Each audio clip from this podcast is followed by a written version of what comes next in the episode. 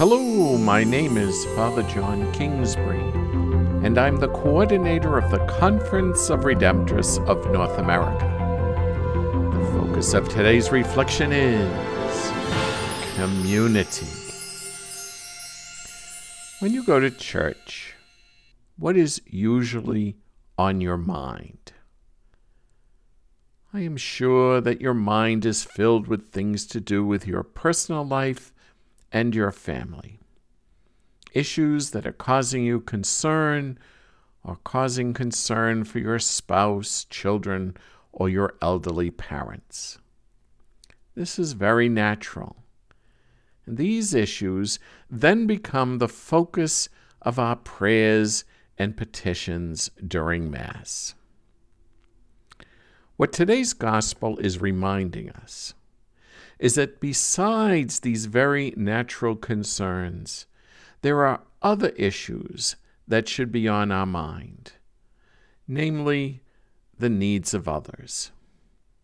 As we read in today's text, it says that Jesus and his disciples were getting off the boat, and people recognized him. And what do they do? They scurry about the surrounding countryside, and they begin to bring in the sick on mats to wherever they heard he was. They are presenting not only their family members, but also others in the community who have needs. When we go to church for sacred liturgy, there is a special time to do this. It is called the prayers of the faithful. A time to think not just about our personal needs and petitions, but about the needs and concerns of others.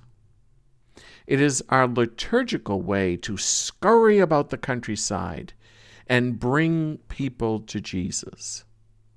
The beauty of this prayer is that it is written in a way to broaden our understanding of what we can pray for.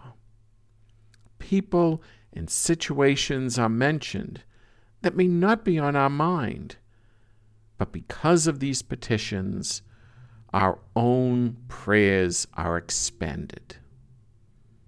The next time you're at Mass, pay special attention to these prayers of the faithful and let your thoughts scurry around the countryside and bring people and situations to Jesus that were not on your mind when you first entered the church.